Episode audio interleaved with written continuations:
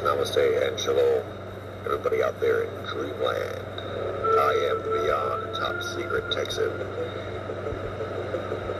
Join me on my podcast, the Beyond Top Secret Texan podcast, where I explore the outer limits of human abilities,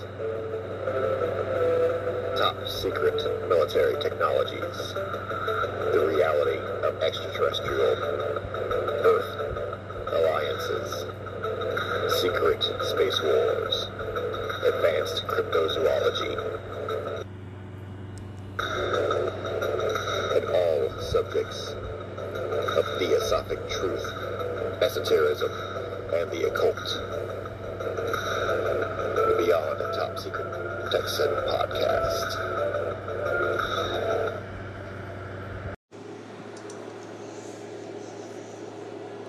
I first want to discuss the criminal organization called the Freemasons. Throughout all my work, I've witnessed the Freemasons trying to destroy what I've set out to accomplish. They represent darkness, they represent ignorance, and are a depraved group of individuals. First, they exist to take credit away from the independent individual and any accomplishments he or she will endeavor. And they place all the credit on the group or hive mentality. So they are a hierarchy that encompasses the pieces of shit from all religions. The pieces of shit Jews, the pieces of shit Christians, and the pieces of shit Muslims. Whatever religion you were raised at, the Roman Catholic Church utilizes and promotes the biggest traitors through the Freemasonic craft. Have you ever noticed how the Freemasons claim that all the movers and shakers of history were all Freemasons? They imply that everyone is just an ordinary nothing until they join their little club of Freemasons as dictated by the powers of Roman Catholicism, and then they could finally be someone. In Freemasonry, it goes back to your title or your rank, which determines your worth. So the Roman Catholics find that they could decorate the biggest piles of garbage, the most ignorant criminal scum with all these Freemasonic medals, and the rest of the Freemasons will end up being impressed by this bag of lice. Not because of what they've built, or written or created or accomplished, but because they have the 36th degree or this or that degree. So the little worthless piece of shit stands there with all their pathetic regalia on, not having accomplished a single thing. But instantly, all the other Freemasons stand in awe and respect because they witnessed this piece of shit in some rank or degree. So this all goes right back to the royal families of Europe. But instead of the common masses worshiping the elite royal class, they worship the elite parliament or the elite governing class, and your republic becomes the same diseased state as the inbred royal families of Europe. And by the laws of your pathetic Freemasonic organization, all the rest of you are sworn to defend and take the pedophile's side against the righteous man and woman. This is how the Freemasons end up manipulating and controlling average or good people and defend absolute evil and darkness. When you go through history, you'll find a lot of people who have been Freemasons. And this does not imply that they're evil, just suckered into joining an evil institution which is controlled by the cult, the order, and the snake at the top. So, as I research history, I begin to realize how important actual books are. That being regular books made of paper and not the electronic versions. While researching history on the internet, I have not only found endless inconsistencies, but blatant lies and contradictions about history. So, this is why the Vatican and their militaries, their CIAs, want to do away with books and paper records and put it all into an electronic format. Because then the computer hacker has all the control and everything could be removed and altered at will. So as I go through this report, I hope all my facts are correct. If I have a fact or two wrong, it's because of the CIA, Freemasonic, and Vatican level crackdown on me. While I attempt to clear a little bit of history up for those of you who have not abandoned your soul for the power of pure hatred, ignorance, and depravity. All right, today I'm going to talk about the Revolutionary Wars. First, we'll start with the American Revolution, and then we'll talk about the French Revolution.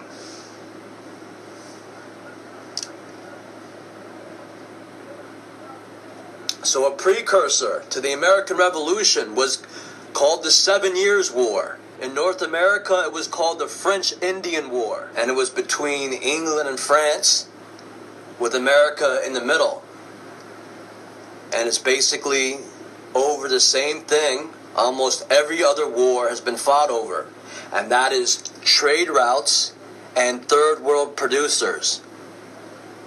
Trade routes in America, in India, the Caribbean, Africa, South America, Vietnam, and the Philippines.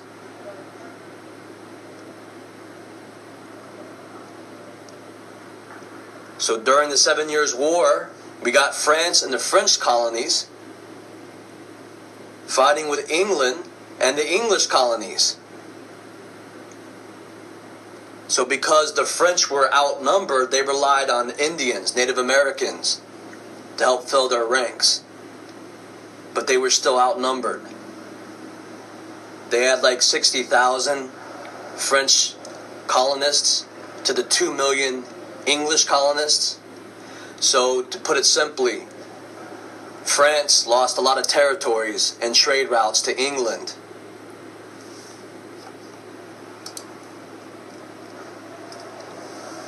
So, France was pissed off at England when they lost all these territories. So, naturally, when the American colonies wanted to fight the English, France decided to support the colonies because that was a way of getting back at England. So it really wasn't because the royal families of France uh, loved the cause of freedom in America. It was more of a way of getting back at England, who had taken over colonies from France and territories and shipping routes. So when you research uh, Louis XVI and his wife Marie Antoinette, you find that they're uh, the normal class of royal garbage. They weren't some great supporters of freedom but they supported uh, the American colonies because the American colonies and France had the same enemy, which was England. Now, England had the best navy in the world, and they dominated trade routes all around the world. They dominated the seas. So, I want to talk a little bit about the American Revolution. Good place to start is with George Washington, who was born in 1732 and he lived in Virginia. And when he was a young man at 20 years old, he fought in the militia, which was still part of the British Army. And they even sent him and his troop to kind of muscle the French off English territory. So he went down there and he killed some French people down there. and later on he defended a fort, a British controlled fort against the French. And he started to get respect as an officer in the British colonial militia. At one point, I think he wanted to see if he could be promoted to be a regular officer in the British Army. He wanted to be commissioned as a British officer instead of a colonial officer, but he was rejected. When he got a little bit older, he met his wife who was a widow. Uh, she had a lot of farmland. She also had two children. So George became their father and he started his life as a farmer. So on their plantation there, they grew tobacco. And England loved to buy Virginia tobacco. But uh, George had to go through these British agents who were very corrupt. And he went into debt So he decided to do some things differently. And the first thing was instead of growing tobacco, he decided to grow grain. Tobacco required more labor and it also depleted the soil of a lot of uh, nutrients. So he started growing grain and he decided to sell his product in Virginia to local buyers. And he bought finished goods from local importers in the American manufacturing industry instead of going through all these corrupt London agents. When he cut these corrupt English or London agents out of the deal, he was soon out of debt and he was making some money. So we realized that the same scam was happening to farmers and manufacturers all over America. They were getting ripped off by the same English agents, even if they were all Freemasons. So Washington became a firm believer in American economic independence from England. He realized they were corrupt. They were full of shit, but they dominated the international trade industry. And as the British Parliament ripped America off in business, then levied one heavy tax after another, George Washington began to see the importance for American political independence as well as American economic independence from Britain. So he first got involved with politics as a representative of Virginia and was sent to the Congress of Philadelphia. When fighting breaks out between the American colonies and English troops, John Adams nominates George Washington as Commander in Chief of the Army, which would wage the war for American independence. During the eight year War of Independence, George Washington troops were underfed, underdressed, undersupplied, and George Washington constantly yelled at the Continental Congress for more supplies. But the Congress is still young, it was weak, it was poor, and the army wasn't funded. So it was George Washington's job to hold it all together, to be a diplomat between the weak Congress, the 13 independent states, and the disgruntled army. So at one point, the Congress even gave George Washington permission to steal or commandeer supplies from those Americans around him. But George said no, that was counterproductive to the American cause. They say that George Washington didn't win very many battles in the Revolutionary War, but the more correct way of saying this uh, is that George Washington didn't win very many battles the English way. I think he wore the uh, English army down pretty effectively using guerrilla warfare tactics. So the traditional English way of battle is that they have thousands of troops.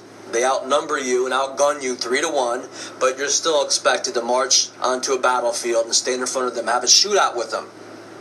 Even though there's like 50 or 100 of you and 3,000 British troops. That's a recipe for disaster. That's basically suicide.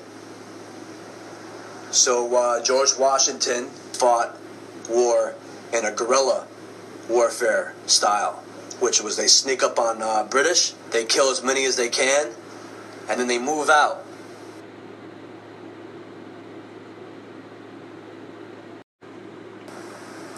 The Continental Congress declared independence in July 1776 with the Declaration of Independence. Congress went on to reject British proposals for compromise that would keep them under the king there were debates between men like Washington, who wanted a strong national government, against leaders like Thomas Jefferson, who wanted strong states but a weak national government. So Washington won with the U.S. Constitution that replaced the weaker Articles of Confederation. As you all know, the Constitution established a relatively strong federal or national government, including a president, national courts, a Congress, Senate, House of Representatives. Congress had powers of taxation. The U.S. Bill of Rights of 1791 is the first 10 amendments to the Constitution and guaranteed many natural rights that were influential in justifying the revolution and attempted to balance a strong federal government with strong state governments and broad personal liberties. This caused an upheaval of traditional social hierarchy. Washington supported Alexander Hamilton's programs to pay off all state and national debt, to also implement an effective tax system, and to create a national bank, despite opposition from Thomas Jefferson. As Secretary of the Treasury, Alexander Hamilton developed many economic policies of the George Washington administration like the establishment of a national bank, a system of taxes, and friendly trade relations with Britain, and the funding of the state debts by the federal government. What this meant is that if the states maintained their own debts, or had their own debts to foreign countries or corporations, the states could easily be taken over one by one, and the country could get broken up. So the founding fathers wanted to include a national government that included all the state governments for the country's survival. Hamilton became leader of the Federalist Party, and he was opposed by Democratic Republican Party led by Thomas Jefferson and James Madison. In 1797, Alexander Hamilton exposes France's corruption after the XYZ affair. The XYZ affair is when American diplomats went to France to negotiate problems where corrupt French Freemasons called the Jacobins demanded bribes.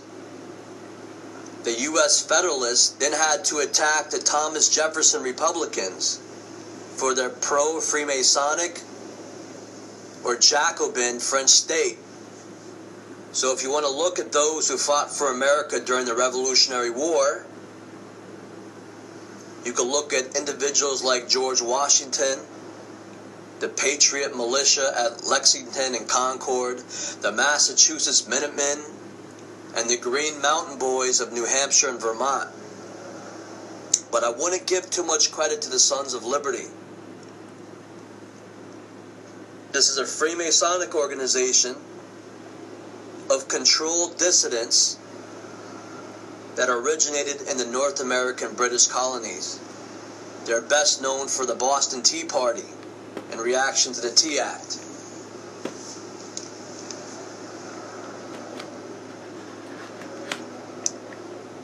So after defeating the France in the French and Indian War that we talked about, England wanted America to help pay for all those costs and to keep uh, the army there as an occupying force.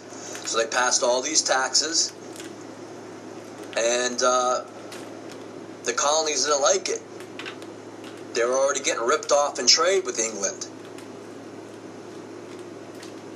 So after the Stamp Act of 1765, which was another tax, this caused a firestone of opposition.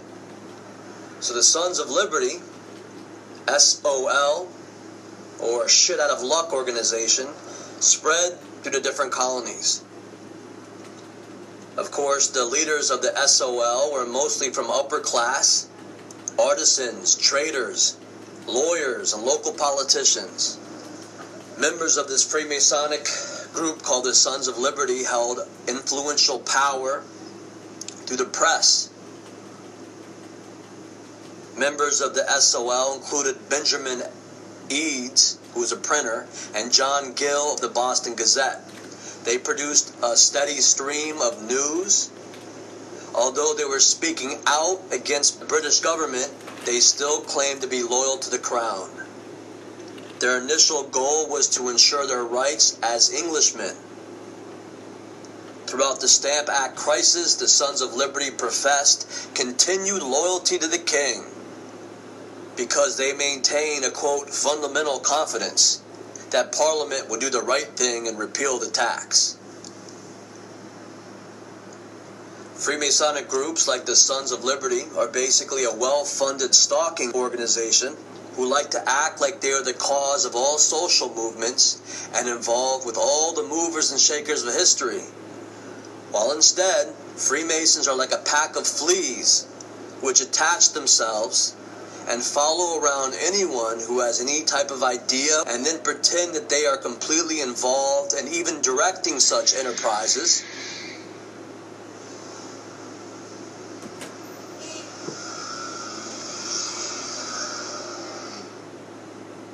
While pretending to fight the enemy.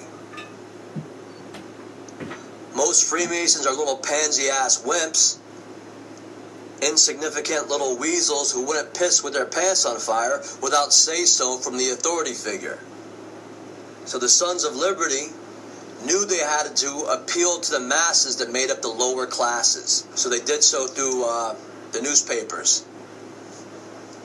So if you want to see who the modern day Sons of Liberty are, you can see Alex Jones, InfoWars, and politicians like Rand Paul.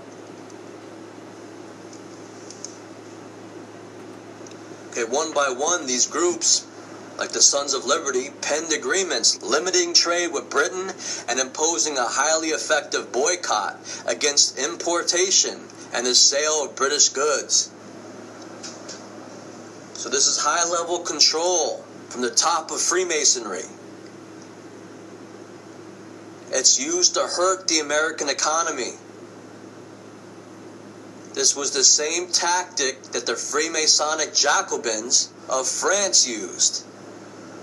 They said you can't trade with England. So England controlled worldwide trade routes. They had the biggest navy.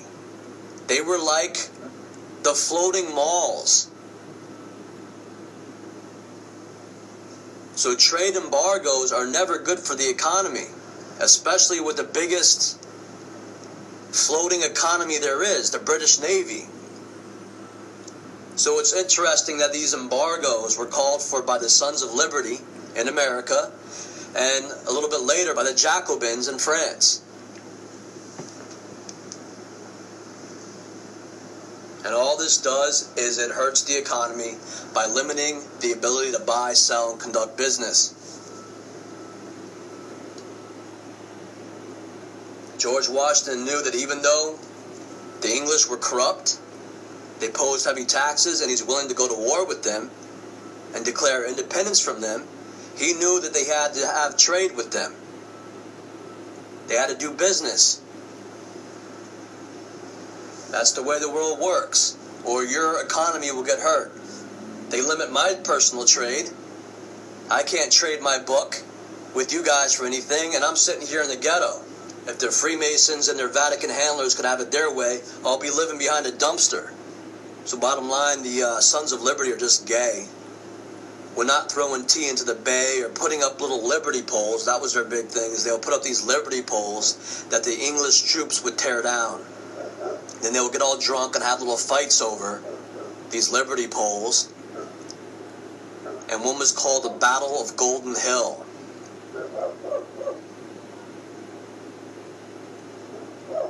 So all along they are supporting being loyal subjects to the English crown, like good little fancy lads should. When's tea time, lads? So while the Freemasonic little knights of the teabag session called for speaking out against the actions of the British government, while still claiming to be loyal to the crown, their initial goal was to ensure their rights as Englishmen Throughout the Stamp Act crisis, the Sons of Liberty professed continued loyalty to the king because they maintained a fundamental confidence in the expectation that Parliament would do the right thing and appeal the tax. So their shining moment in history was when members of the group, wearing disguises to look like Native American Indians, poured several tons of tea into the Boston Harbor to protest the Tea Act. My first question is why dress up like Indians? Could it be that they are dumb plants who don't want to take responsibility if they catch a little heat? It wasn't us, lads. It was a bunch of savage Indians. And it's still tea time with the Lord Magistrate in the morning. Cheerio. I can't do much of an English accent. Make survivors or warriors in the U.S. military. They make statistics and victims. Go look at the wall of dead soldiers of the Vietnam War to see what your neo US military has in store for all of you. I have been forced to fight the U.S. military for seven years now. Since 2008, when they moved in a couple mindless drones next door and began microwaving my family. They tortured me, my wife, and my two little girls because I practiced my freedom of speech and freedom of press on the internet. I've had to look at the type of people responsible for this abuse up close and personal for seven years now, that being the U.S. Marines, and I have been made ashamed for the first time in my life to not only be an American, but also a human being. Just being around them and having to look at them in action has been an embarrassment. Just having to stand in proximity to these people is enough to make your skin crawl. To describe them as a whole, they are like a collection of the people that I've purposely gone out of my way to avoid and ignore my whole life. If I went out to a party or into a public place, these are the type of people that I'd want nothing to do with. I'd avoid any contact with them whatsoever, and if they came around me, I'd walk away and ignore them to the best of my ability. Now it's exactly as if these repulsive people have been collected, formed in mass, and wielded against me and my family. After seeing them in action for seven years now, I am no longer sad to admit that trailer park trash and New York City slime is an improvement when compared to these U.S. Marines. Yet who else would attack their own citizens for practicing their American freedoms but the scum of our country? Who else would be so ignorant as to mindlessly follow orders to ritually abuse people in mind control programs or take part in child sexual abuse operations or human trafficking, but the filth of our world? This is your ideal cult member, a brainless, moralless, weak minded piece of shit who is easy to control. So it shouldn't come as a great surprise to see what Satan's piece of shit army looks like. The diseased, useless, broken, mind control waste of human space that I've avoided my whole life. After seven years of having to witness these scumbags in action, I can tell you that none of their bullshit works on me anymore.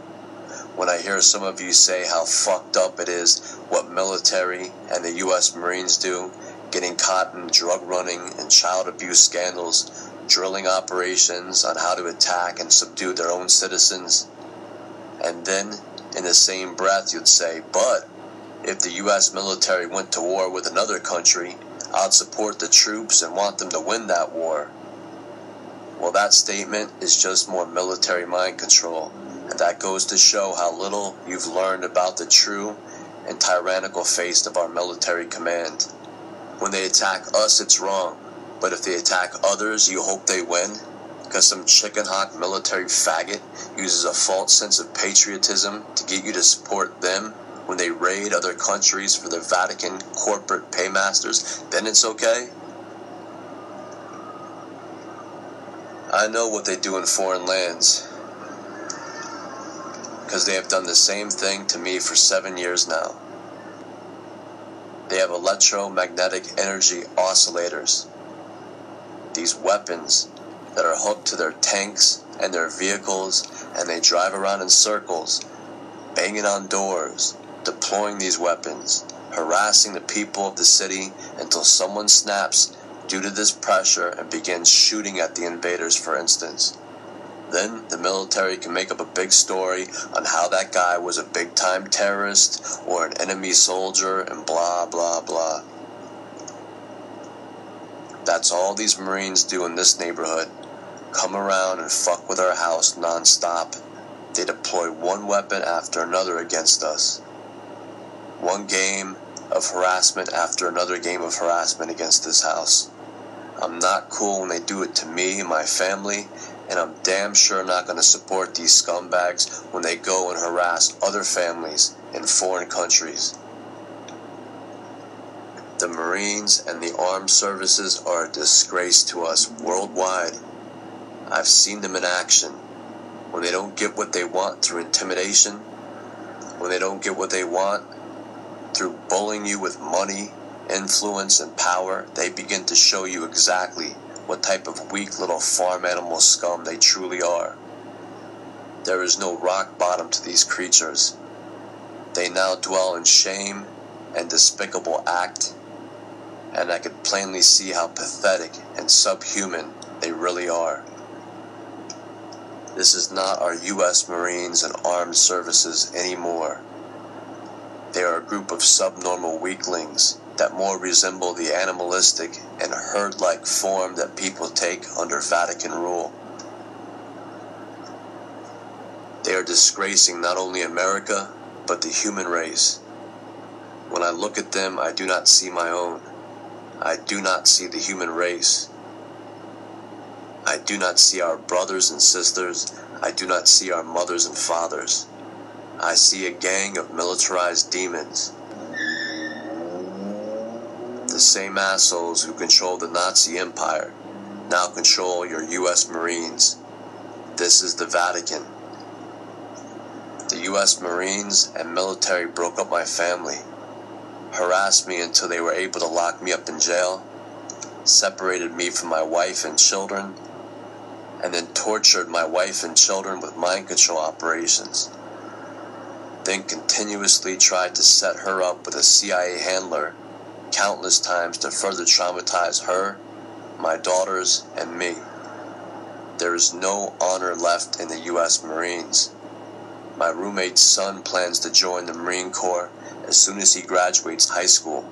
That's like his dream. He has this brochure hanging up on the wall that says all this bullshit about the Marines honor, integrity, teamwork. It's all lies. They don't work for our country anymore. They work for the Vatican. They don't represent the American people anymore. They represent foreign interests. So I have no loyalty to them and if they go pick a fight with some other country, I'll be the first to say, I hope you assholes get your ass kicked. I'm not sorry to say this. I don't care what you say about me. I've been fighting these guys for seven years now, and they don't represent anything of any value or moral worth anymore. Almost every male in my family has worn the uniform. My paternal grandfather was a chief petty officer in the Navy. My dad served during the Vietnam War in mind control operations in Guam. My mother's father is a World War II veteran. Her grandfather was too. They all honor the uniform, but the uniform does not honor them. When you look back at the Nazis, all you plants click your tongues and wonder out loud how all the German people could allow their military to do such shit in the world and not stand up to fight it. Well, the same way you plants stand around and let your US military do shit to the world and not stand up to fight it here. Because you are plants and under mind control. You believe the lies the establishment tells you. You think your military are good guys no matter what. You go along with them to fit in and not stand out. Well, the same exact thing happened with the Nazis. The German people thought the Nazi Empire was the greatest thing since sliced bread. The Vatican Nazis also had their media propaganda and their staged terrorist attacks to blame on their enemies.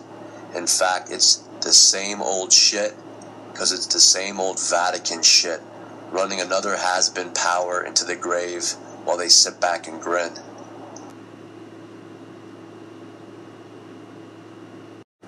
The military is complete garbage now. I don't care how many undercover military plants you interview on the Alex Jones show. That's called damage control. That's called controlled opposition. I'm on the front lines and I don't see the military getting better. In fact, I see them getting worse. Every day they harass me, try to get me into fights on the street so they can throw me back in prison, try to kill me in car accidents set me up with fake jobs that they could fire me from in a couple days or arrange for some rabid dog to attack me. The military doesn't create jobs, they kill jobs. They killed jobs and forced people into collecting disability, social security, and welfare checks. I have a publishing company where I could not only support myself, but could also hire workers. But since the military considers me a threat, they hack my computer and make it impossible for me to sell my book on the internet. I can't make any money, I can't hire anybody, and then they make it impossible for me to find work. So they force me into a situation where I have no choice other than to apply for Social Security and collect welfare check and be a burden on the taxpayer. I don't need to be a burden on the taxpayer, but this is your military establishment because they are evil and they are controlled by pure filth. You think you have rights in America? What little rights you have is made painstakingly clear if you join the military. The military is just a corporation it's the War Corporation, the mind control, death, and nuclear war corporation. When you join the military, do you have any rights? Worse than any other corporation you could work for, you basically lose all your freedoms and rights when you go to work for the military. You could argue that's the way it is in most corporations. When you punch in for the day, those eight hours are no longer your hours. You are no longer a free American during work hours because you've agreed to sell your time to your boss or corporation for so much an hour. You have to do what your boss says, dress how they tell you to dress, say what they tell you to say, act the way they tell you to act. It doesn't have to be that bad if you work for a landscape company where you could smoke pot in your breaks and are expected to just cut lawns, rake leaves, and be nice to the customer. But it gets worse and worse all the way up to the Death Corporation or the U.S. military. Suddenly, you are involved in a high level mind control operation that resembles a cult. You get your head shaved, you get injected with whatever they want to inject you with. The sexes are divided, some screaming maniac wakes you up whenever it wants. You stand up on command. You do push ups on command. You get verbally and physically assaulted whenever your boss wants to beat you. And if you have a problem with any of that, they could throw you into a military prison. Later on, they will allow you to see your family only when they want. They may even try to break you and your wife up if they don't like you two together. Then they will direct where you and your family will live. Basically, every aspect of your life is controlled by the military cult, and if you don't like it, they could throw you in jail. So I think it's funny that some of the CIA fake activists will attack Scientology when in truth, Scientology and the US military are almost identical. In the military, they program people. They hit them with electromagnetic energy oscillators, then implant them so that they are easier to control. They turn them into little robotic serial killers who do whatever they are ordered to. So I'd be a little concerned if I was an American and I learned that this cult was now being wielded against American people. So these plants are programmed through their military service to do whatever they are told to do, or else their life would be turned into a living nightmare and they could go to prison. So in the military, the cult finds it very easy to develop people who will give their children over to the cult very easily, not asking questions as to what is happening to their children. Not asking questions if their child begins to behave strangely, because, after all, they are used to feeling strange themselves, having been microwaved and implanted themselves. So when satanic covens and child abuse rings are formed at different military bases, don't be surprised, because where else would satanic mind control, child abuse covens find the best cult members to serve them? Satanic or demonic influence has always been a code phrase for alien interaction with the Earth's population and who has always been there to observe, investigate, and cover up all UFO sightings and alien activity. That would be the military cult. And who funds and control the black budget military cult through corporate fronts and illegal operations? That would be the Vatican, or the ancient and accepted cult of the gray alien. They're always looking for a few ignorant morons to be implanted and used against the rest of the populations. In conclusion, there are certain realities that are expressed through fictional works, such as movies and TV shows. Let's talk about some of these. There was a Vin Diesel movie called Triple X about a stuntman who was a three strike felon due to performing crazy and illegal stunts, but the military gave him a get out of jail free card as long as he worked for them. Basically, he represented some crazy guy from the underground that the military wanted. They learned through, let's say, CIA drug running that the best type of people suited for that work would be criminal drug dealers, of course. Instead of training some herb who walked into an army recruiter's office having never smoked a joint in his whole life how to run a drug dealing operation, why shouldn't the military utilize professional scumbag drug dealers with lifetime experience? So the military utilizes all types of scumbag criminals, and that goes across the board. They use pedophiles for child porn or human trafficking operations. They use serial killers and serial killing operations. All these pieces of diseased waste are employed by the Death Corporation, while others are good at controlling, handling, or cleaning up after these smears. So altogether, when formed in mass, they truly look like a diseased display of human waste, or code for that, Smear Team 6, which might explain why they smell so terrible. This is not me attempting to be funny or disrespectful to them. They truly carry with them a murky odor of spoiled milk or decomposing matter. This reality is also highlighted in movies like The Terminator, when Kyle Reese is explaining to Sarah Connor how the Terminators have bad breath. He makes a specific point to describe how these robotic drones smell terrible. Also, in the movie The Lost Boys, when the Frog Brothers are trying to figure out if the older brother Michael is turning into a vampire, they ask the little brother, Does he have bad breath? And it's true. Militarized serial killers, Terminators, vampires, cult members, plants, and witches smell terrible. So it should go without saying that this group is beyond help. They're beyond a realization to what's going wrong. It's beyond them to change themselves for the better. They are gone. They are lost. These are little rape victims who've grown up to be pedophiles, and they get off on these sadistic mind control games. They don't understand American history. They don't understand anything. They're very naive and dumbed down people who follow orders. End of story. So I have some good news and I have some bad news right now and that is that we are going to have an economic crash sooner or later. That's just a fact. These people aren't going to fix anything.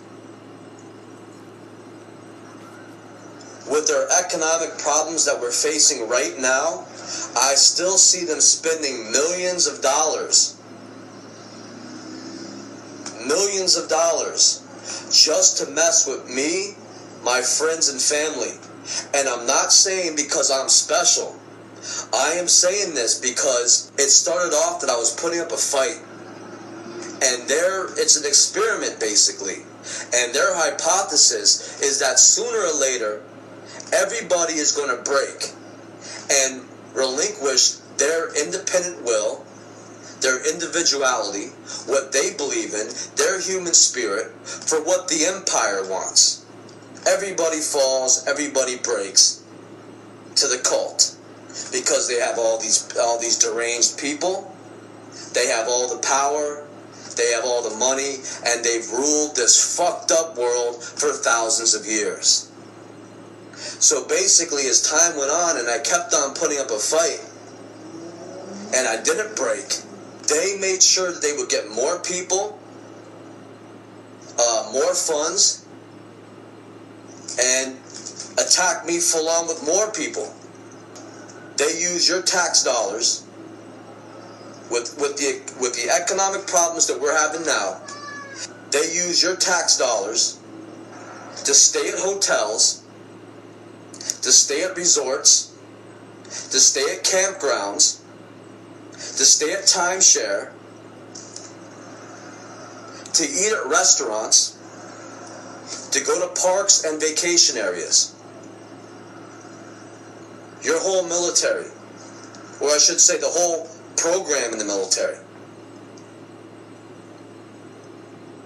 Look at these waddling ape like creatures. With our economic problems that we're having, could you believe that you pay for these apes to eat at restaurants, to stay at hotels, to stay at resorts, to stay at campgrounds, to stay at, to stay at summer cabins? If me and my family save up to go to a campground, you bet hundreds, hundreds of these agents show up. And do they pay out of their own pocket? No. That's their job. You pay. The taxpayer pays for you to stay at whatever summer cottage are in the area. Whatever timeshares are in the area. If I go to a hotel, that whole hotel is filled with nothing but the program. Do you think that they pay? Do you think they get a page on their uh, GPS unit or get a phone call that says uh, you need to go stay at this resort or this hotel and uh, you pay for it out of your own uh, pocket? No. The taxpayer pays for that. So if you're upset about some contractor charging the uh, federal government or the taxpayer, you know, eighty or eight hundred dollars for a toilet seat to be installed in some uh, government building in Iraq, then you should really be pissed to learn that you spend billions of dollars so that the ape people could eat at restaurants and stay at hotels, stay at resorts, timeshares, summer cottages. Wherever somebody is that the program wants to follow, wherever they want to go, wherever someone like me goes, they're going to come down with hundreds of people and stay at these places, at these vacation areas, on you. This is the Special People Club.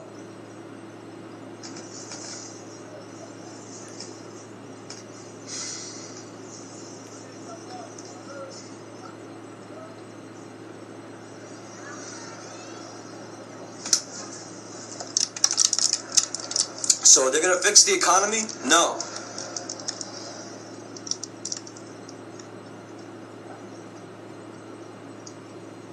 If I had money right now to go visit my family in New Hampshire where I could stay at a hotel, which I don't, you would bet that you would pay for a hundred agents to go stay at that same hotel, eat at the restaurants I eat at, go to the parks I go to, go wherever I pay to go to, you're going to pay so hundreds, and that equates to thousands and thousands, and hundreds of thousands of agents could walk around, stumble around, and if you could only see them, these big fat wads of human waste that exist to fuck with real people that represent America and freedom. You would have the same realization that I do now. Let the economy crash. Stop feeding the ape people. I've tried a long time to convince them that it's going to be no good for have uh, to have our economy crash. I don't want to see my family who saved up money through their life and bought houses and everything. I don't want to see them lose everything. But I see it now. These people are going to continue to take all your money and all the taxes you pay to destroy you. The only way is is for our economy to crash. And this is the good news. Those of us who want to rebel against the government and overthrow the government, hey, we don't have to worry about that anymore, do we? Because they are so self destructive and so inept and stupid, they're going to terminate themselves. They're on a self destruct program, so let it just run its course.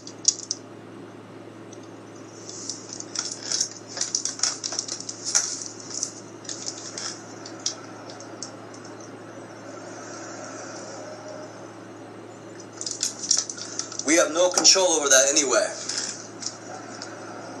For years, people try to convince them, do something else. It's not going to work. It's going to be terrible. Don't do this. They don't get it. They don't understand the economy. These people, they got 80 or 90 IQ, some of them. The rest of them are hit with so much electromagnetic energy, and some of them are like just dusted. They're just like gassed. So they're walking around in this angry, freaking drugged out daze. They don't give a shit about any economy. They are part of a multinational cult. And I talked to one agent a few months ago, and he basically said to me, We started as a colony of England. So it wouldn't be that bad if we just uh, regress back into being a colony of England anyway. It won't be that bad. the CIA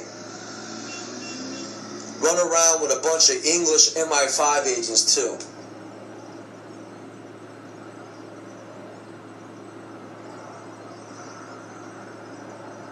I've had to deal with lots of MI5 agents, people with English accents who just happen to be there. And even the CIA, these little dumb little freaking CIA pieces of shit, they walk around saying shit like no worries, mate. Speaking with little English catchphrases and shit. Like they're little wannabe lobster backs. They don't fly around me. No worries, mate. I'll slap the shit out of you if I hear that again.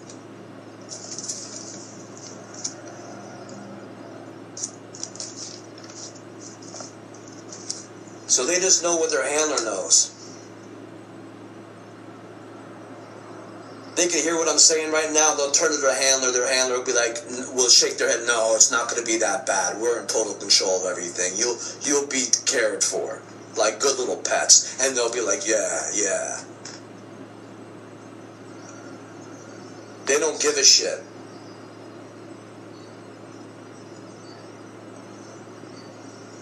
So that's the power structure.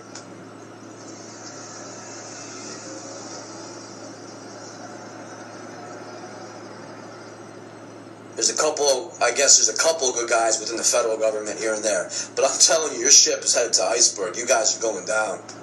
That's just a reality. So we have no control over that. That's going to happen. But what we have control over is how we're going to react to that. Now, you guys know how the CIA want you to react? This is how the Central Intelligence Agency is betting on how you'll react.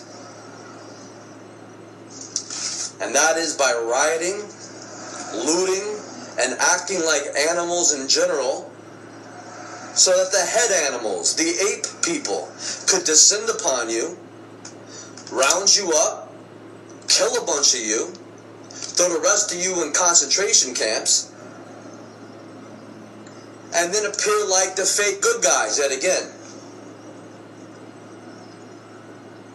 And after they get done killing, imprisoning, and mind controlling all you people, then they're going to go after everybody who's trying to handle the economic collapse on their own.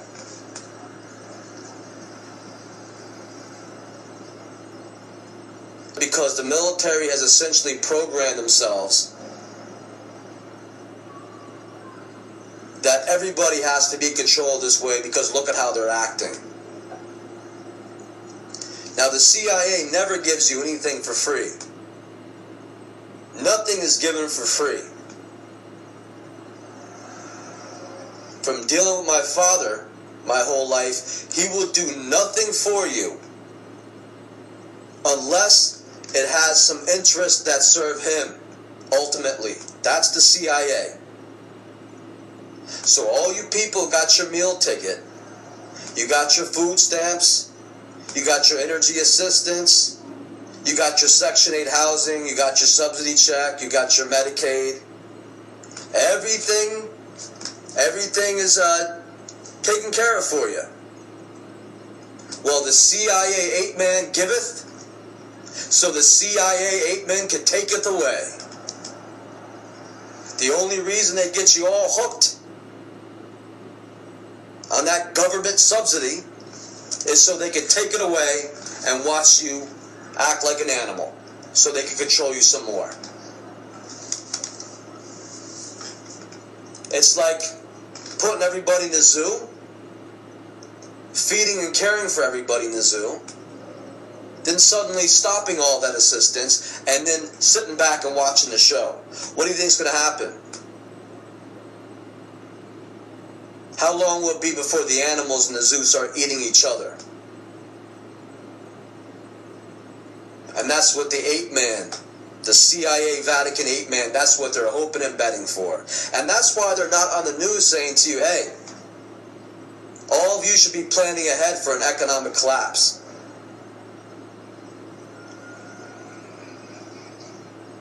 Everyone should be putting aside some food rations, water rations,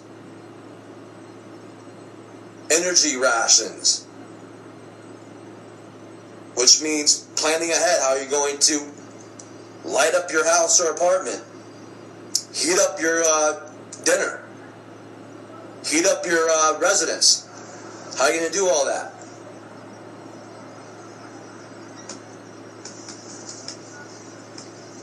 So nobody in the news is going to tell you put aside some food rations, put put aside some supplies in case of some sort of disaster. They're not going to tell you because they want you running like a moron to the nearest store and like running out like complete fucking idiots with a couple fucking things in your hand. So you just cause complete chaos so you can run out of the store with a goddamn fruit punch in one hand and a Twix bar in the other? People running your government, they're monkey people. They're sadistic predators with the armies of monkeys. Honestly, they look like Quest for Fire. Just do a search for Quest for Fire. That's your CIA, all right? They're Down syndromeites. It's deliverance camp. And then they got their front frontmen running around like Rick Perry. Is Rick Perry the most persecuted man in America now? Well, he is if you ask Alex Jones, right, Alex? All they got to do is uh, threaten to arrest Obama, and I guess Obama's going to be the man for Alex Jones now, isn't he? Right? So, in case some of you don't realize what I'm doing, I'm trying to encourage Alex to stay as truthful as he's going to get.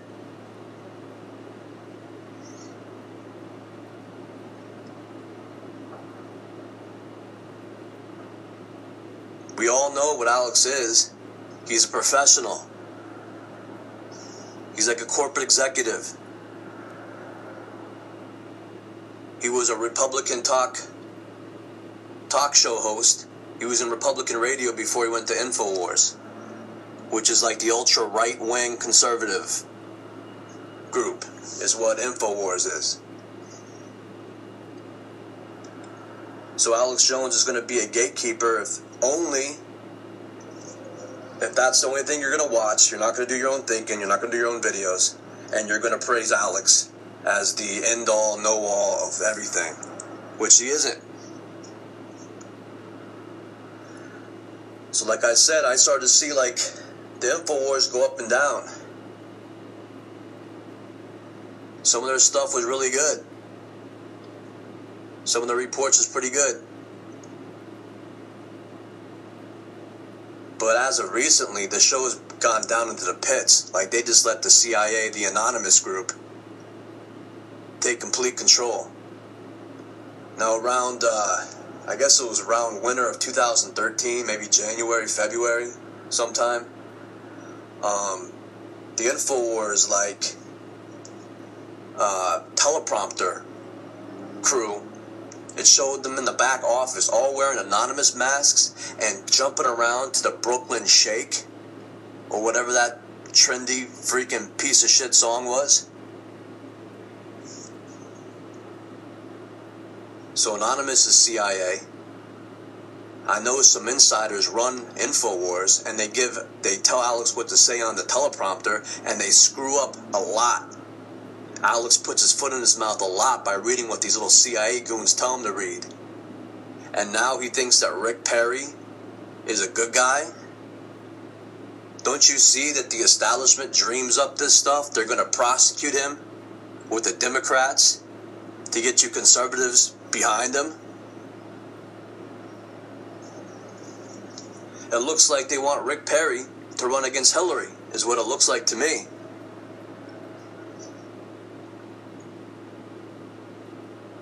And then once again, InfoWars is going to say, well, if it comes between the two of those, I'll choose the lesser of two evils, which will be Rick Perry. Yeah, right. They both report to the same freaking boss.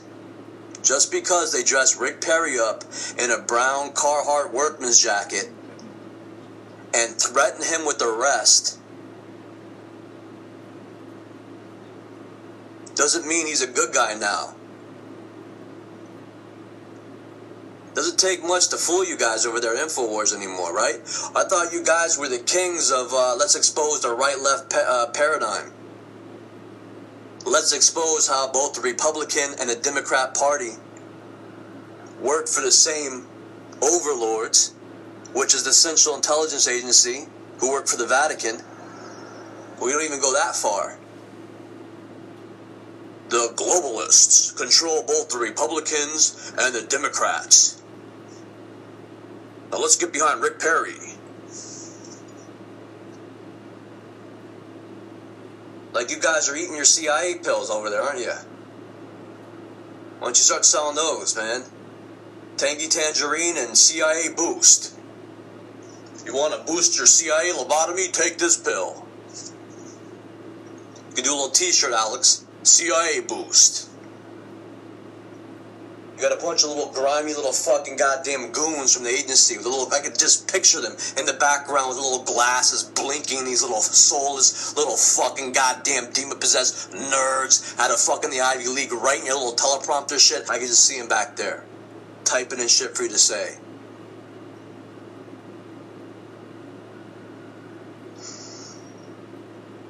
So let's go into some positive stuff about the InfoWars now. I like some of the guests. I like people who are scholars and great thinkers, such as uh, Fritz Springmeier, who, who wrote several good books on the Illuminati, the Central Intelligence Agency, mind control. I read whatever book I could find online. That dude is a genius.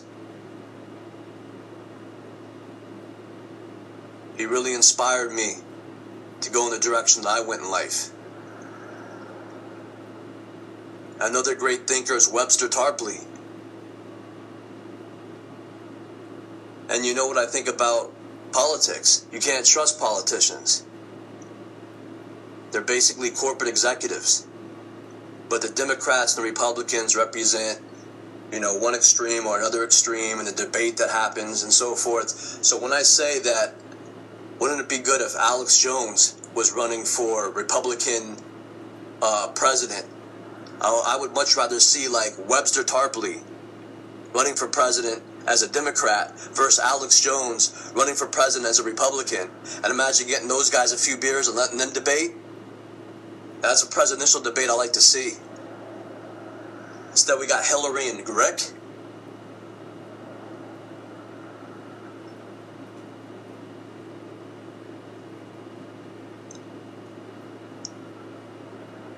I just feel sick to my stomach with those two people.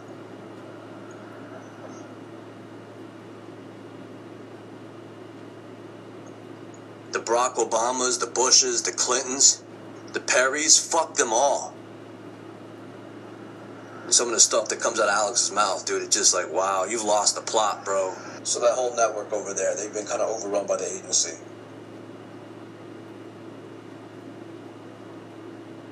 That's all there is to it. Alex Jones probably doesn't go to attend the CIA meeting. He doesn't have to. The CIA is brought to him. You understand how that works? Even if Alex is just some regular kid that went to school, majored in broadcasting, whatever he majored in, got a job in some radio show when he was applying for work, conservative leaning radio show. And then later on, they're like, hey, we like your style, kid. You know, here's this ultra right wing conservative broadcast called InfoWars that we want you to work for. You're the right personality and look for that.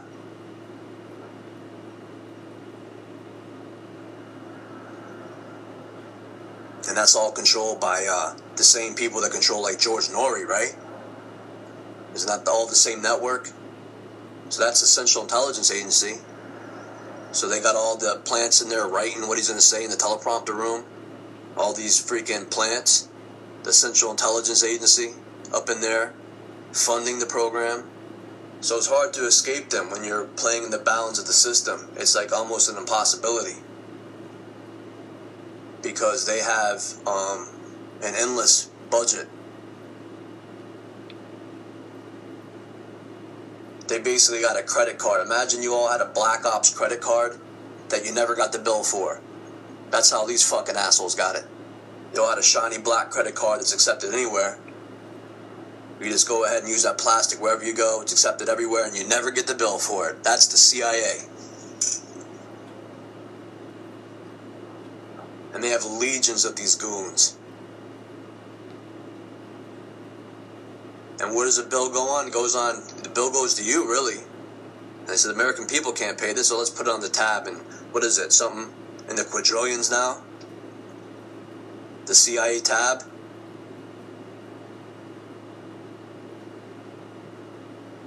Because of my accident, because of uh, let me let me put that differently. Because of the CIA crashing into me, attempting to kill me and destroying my truck and then refusing to give me any money for that, I had to hire an attorney. And I went to that attorney's office, and the CIA had moved in there. They just offered them money. Here's our badge, and here's our money. We need to take over this place, and they'll move right over.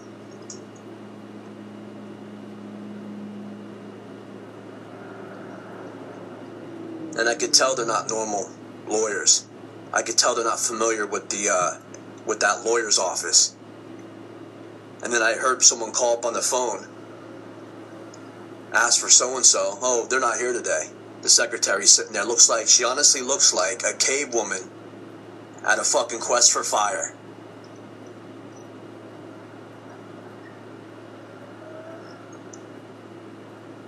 And if I said, screw that office, I'll go over here. They have nothing else to do. So they'll just take over that office.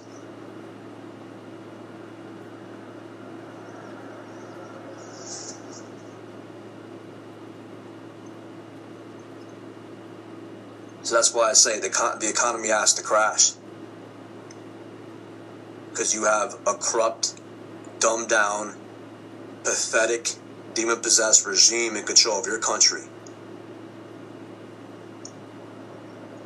And they'll never make things better for you. They'll never fix the problems. I'm not being a fearmonger either. I'm just telling you how it is. These people will never get it right.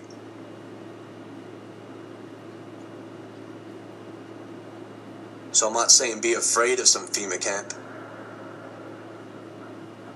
But be prepared so you don't have to end up in one.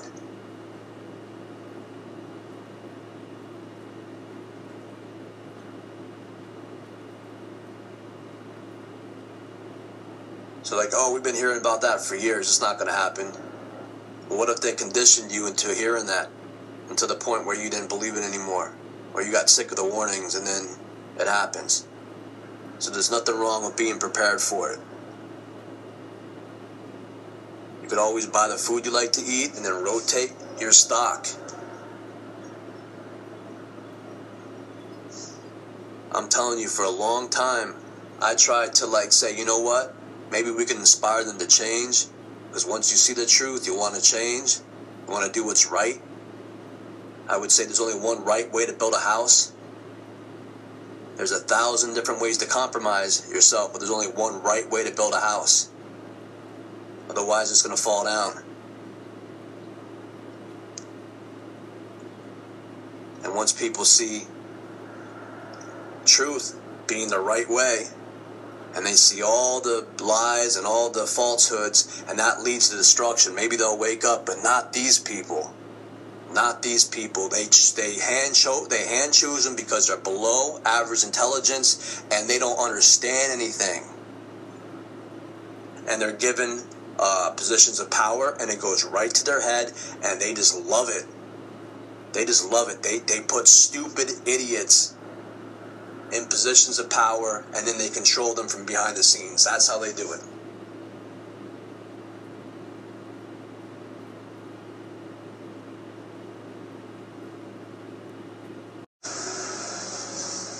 Alright, I'm doing a little update here. Uh, I've been up to the uh, Naugatuck State Forest since the last video I did, and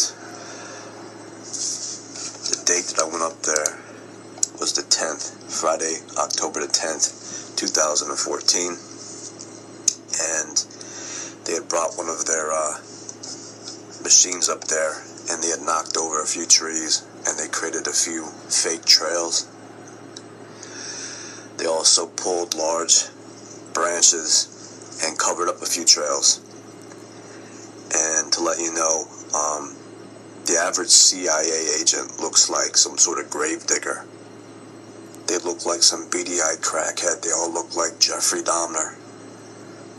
The reason most of these guys wear sunglasses is because you would know something's wrong with them. They have this insane, bug-eyed gleam in their eyes. And one of these guys were up there. When I went up there, he had some sort of truck up in the trails. And my guess is he's responsible for bringing some sort of, uh, you know, forest clearing equipment. Um, it's a machine that knocks over the smaller trees. He had one of those up there, and he made a, a trail. And he also pulled uh, large branches over another trail. So I'm gonna bring a camera up there and be specific about how to get up to uh, the ridge there because the CIA is interested in keeping things exactly as they are. So I'm not exaggerating in the least when I tell you that your military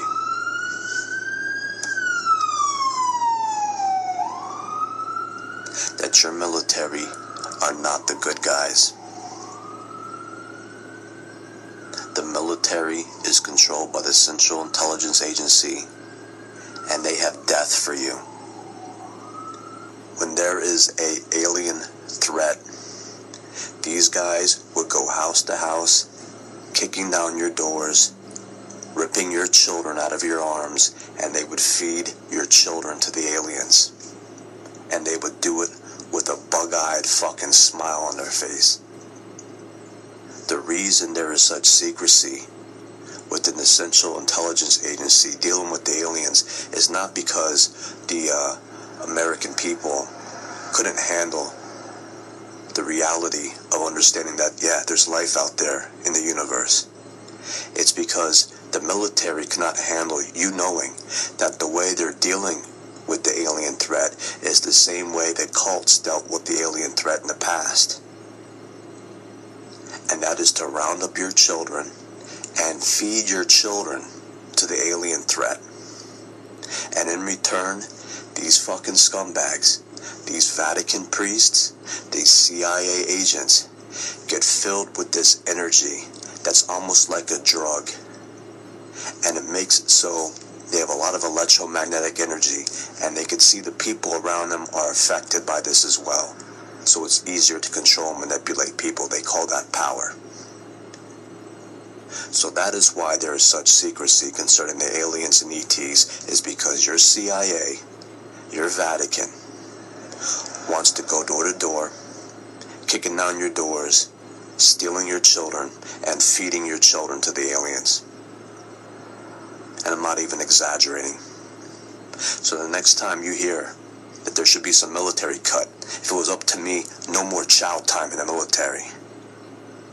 We would be better off at this point if we had no military at all. Your military is a weapon that's been wielded against you, the American people. If they all were fucking just shut down, if the whole military was shut down, you would be freaking 100% more safe. You think you have some sort of little election process in the United States federal government, right? You get to elect your uh, senators and state reps, and your federal government employees. You think you have some sort of control over that. Well, in the military, you have no control over that. There's no elections in the military. It's a hierarchy. Everything is controlled from within. Everything is controlled by the freaking people that fund the military, which are these big weapons and technology firms that are controlled by the Vatican.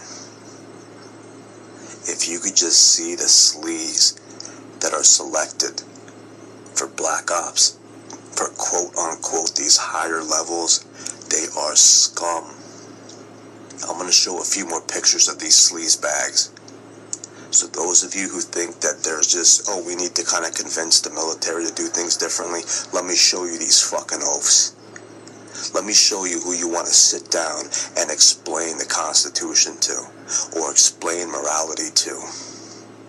They're fucking mutts with 80 or 90 IQs that never even graduated high school, never read a book, and then they were selected for black ops in the military because they were good slaves.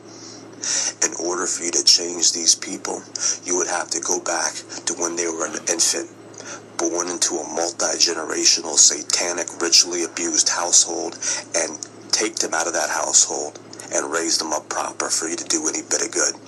I've been trying for years to help them. They don't care. They like the way things are. At first, when I had brushes with extraterrestrials and aliens, I thought it was something kind of rare. Because that's how it's portrayed in Hollywood. It's something rare. Some guys out, you know, in some country town, you know, get uh, abducted by aliens, or get manipulated by aliens, or get attacked by aliens. And then the government rolls up there to do their little investigation try to set up some uh, outpost where they can monitor the sky or they start paying attention to the radar in that area or they start going around questioning people and they do some investigation and they're and they want to understand what's going on themselves and they don't quite get it. No that's a big negative.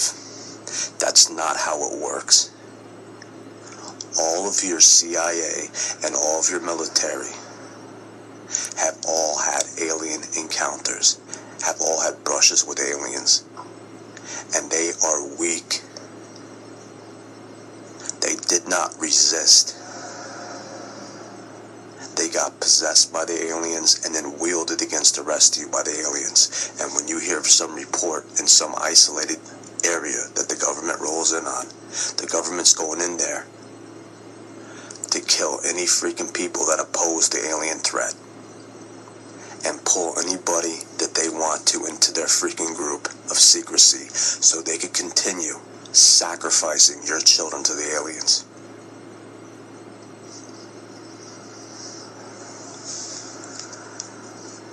That is their religion. They kill your children in return for power from the aliens. And there is never ever going to be any change within your Vatican or your Central Intelligence Agency. They turned up the heat on me 100%. Not that I'm counting on the FBI doing anything, but they'll make sure that you guys get lost up there.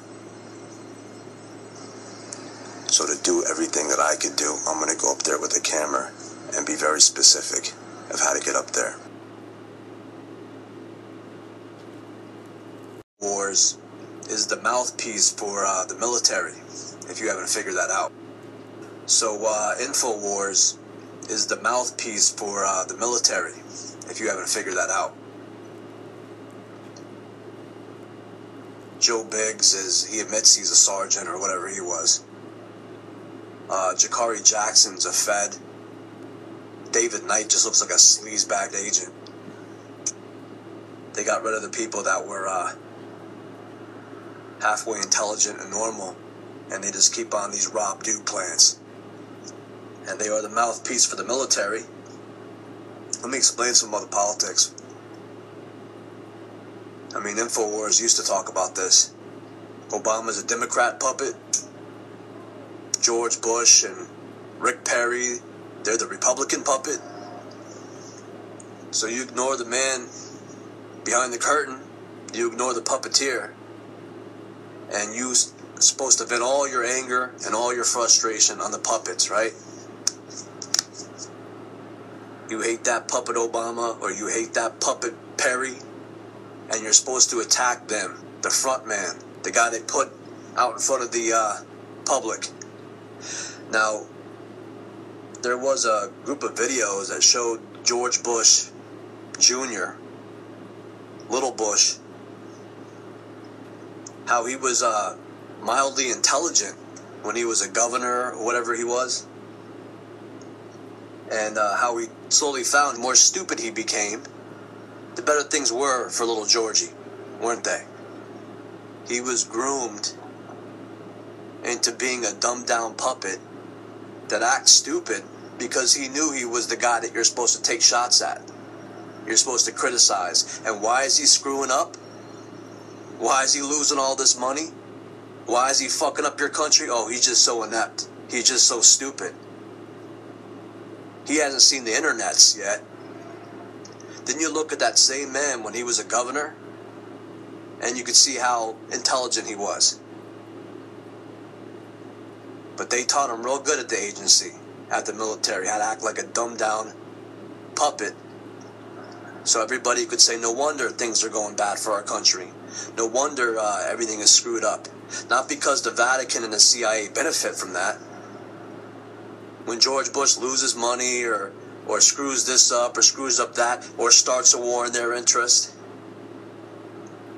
When George Bush started this whole war with Iraq, went into Iraq, and he couldn't find those weapons of mass destruction. Oh, he's just really stupid, isn't he? He's just real dumb. Boy, what an idiot. That didn't benefit the Vatican at all, who's been invading the Middle East since the time of Christ, right? That didn't benefit the oil companies. That didn't benefit the weapons manufacturers. That didn't benefit the government contractors. That didn't benefit the Vatican that that basically went into the museums stole the artwork as usual and shipped it back to Rome so it could rot away in some basement somewhere, right? It's just because George Bush is so inept and stupid.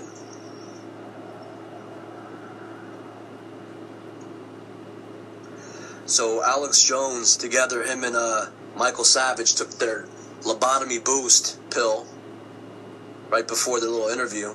They took their CIA boost to really get into a dumbed down state and they're saying that Obama is basically muscling the military, that Obama is uh, wrestling control away from the American military, who needs to wake up to what Obama's doing.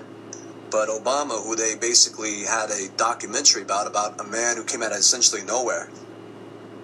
No one's heard of Obama, and boof, he disappears.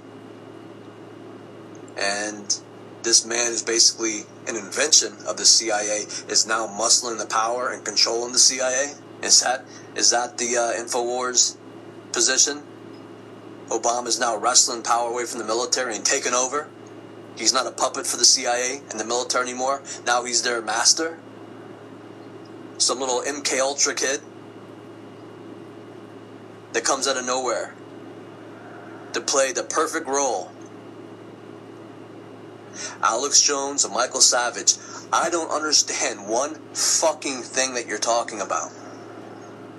You're saying that Obama, acting as Lincoln, wants to start a civil war? So that somehow paints Lincoln as a bad guy?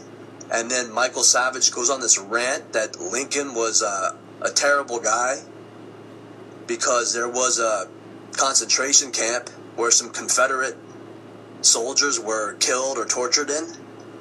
We were blowing each other's heads off in the Civil War. What do you think is going to happen in the concentration camp? Lincoln wasn't perfect. The North wasn't perfect. Up north, they had all their slaves too. Only they were white slaves up north. Little child slaves and women slaves and all the slaves from Ireland who were starving.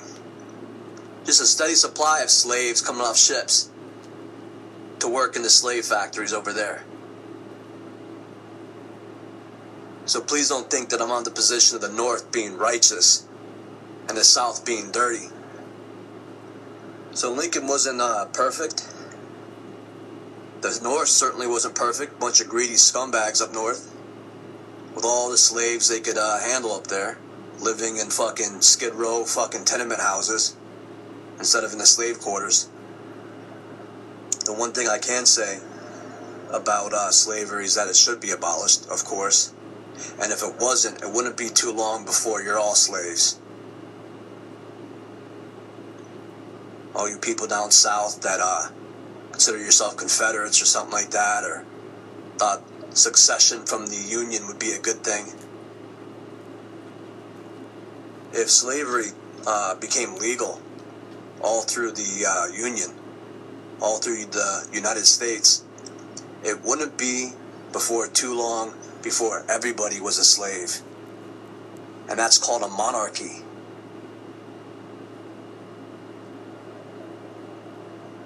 It wouldn't be before too long when those ships, those slave ships, will pull up with white Russians on them, with Polish people on them, with Spanish people on them, with Africans on them. You would all be slaves. That should bring to mind all of you that know that they want to carve the United States up to different territories. You know, from you InfoWars people, FEMA Region 1, FEMA Region 2, all that could have been broken apart and divided into different regions during the Civil War, right? So if they were successful, the South was successful, you would still have a, we'd have a bunch of different regions instead of a country. And I guess that means that you guys don't like America after all. Go right back to where it was, you know, three, four hundred years ago. Spain owning this part of the country, England owning this part of the country, France owning that part of the country, China owning this part of the country, Israel owning that part of the country, and Vatican owning you all. So I don't know what uh, Michael Savage is talking about when he says that Obama represents the new Lincoln who wants a civil war. I mean, that's a very interesting maneuver by them. It's a very interesting move because they can't say uh, stop the second Revolutionary War, right? that wouldn't go over too well. Yet they could say stop the second Civil War or stop the Civil War. Get behind the military, I guess against the evil Obama, who the military created and they control. So it's great how they say uh, they want to take your guns, they want to eliminate your rights, they want to poison you, they want to kill you. So stop the Revolutionary War. The only people that are seceding from our union now is the federal government and their military.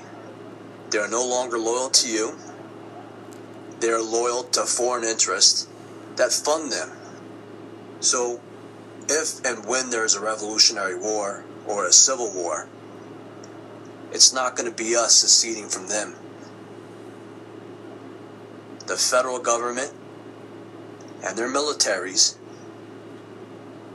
the Obamas, the Bushes, the CIA, they have seceded from our American country. And they have declared war against us. It is them who has seceded from us. So you could buy Michael Savage's book, Stop the Civil War. They don't have any answers for you. They have a bunch of confusion for you if you haven't figured that out. So let's go into detail about some of these comments that they make. Undoubtedly, and I talked to top Pentagon brass on air and off air. I have top CIA sources, you hear them here. People that are on my show right after they brief Congress. The military knows Obama and others are funding radicalism. They know the borders are open. They know they're letting Ebola in. They know they're shutting down the power plants. They know they're shutting down the businesses and passing taxes to kill the country. This is to bankrupt us. Uh, the military knows that the military is doing all this stuff. Obama wouldn't piss with his pants on fire. Obama doesn't even know how to shave, probably. He doesn't even know how to dress himself. He probably has handlers that get him shaved, brush his teeth, and put his clothes on, tell him what to say. Okay, so the military, top brass, Pentagon, they all know the dirt that they all are doing. Once again, the military and the Central Intelligence Agency, they created Obama. Obama is their baby. Obama is a product of their MK Ultra program. He is their Manchurian presidential candidate. He is their pre- presidential model. He came off the assembly line, slick, black, presidential type guy. So don't try to switch this around and saying that uh, the military knows what Obama's up to. Obama didn't exist until the military created him.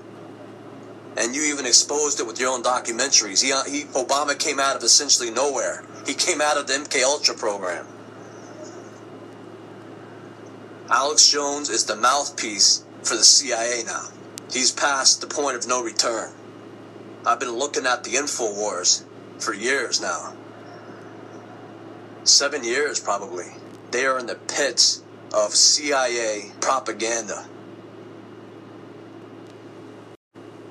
But it's beyond that. And now they want to start a civil war with Obama at its head as the new Lincoln. Now, Savage has been saying that for eight years.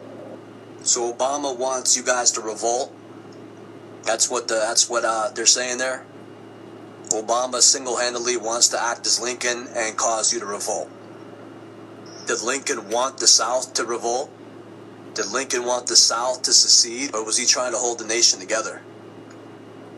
So everything that comes out of his mouth is just to, is just at this point aimed to confuse you. It, it could end up being one of the most important books of the modern era if people get it and get it out to others, and if every talk show host covers these points, because I've been living this, I know this is accurate, and it's finally on paper. I never got Obama Deception 2 out. I was too busy. Its subtitle was The Coming Second American Civil War. Yeah, Obama and the military, they wiretap your phones, they put you under surveillance, they set up this huge military police grid just so you guys will revolt against them, to have you people stand up against them. Okay, so thank God this got put out, but from his gravitas perspective.